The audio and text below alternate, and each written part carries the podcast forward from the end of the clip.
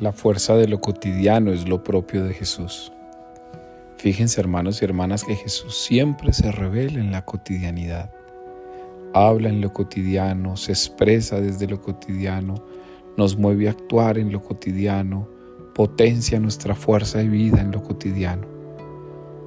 De modo que la cotidianidad es una manera de expresar nuestra vivencia de fe. Cada uno de nosotros hoy, entonces, viendo a Jesús, como algunas mujeres cuidan sus bienes, como Él pasa de aldea en aldea, como camina. Son maneras sencillas de mostrarnos que Jesús participa de nuestra cotidianidad. Se sumerge en ella para transformarla y hacerla distinta. Así pues, no nos acostumbremos solo al Dios de los extraordinarios. También el Dios del ordinario puede hablar. No nos acostumbremos solo al Dios que habla en las grandes sorpresas, también Dios habla desde la mínima experiencia vital.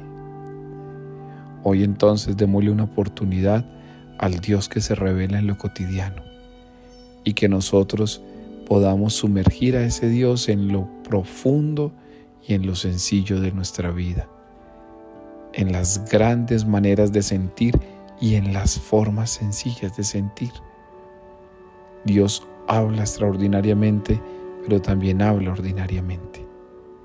Los santos decían que había que hacer extraordinario lo ordinario, que había que vivir del asombro.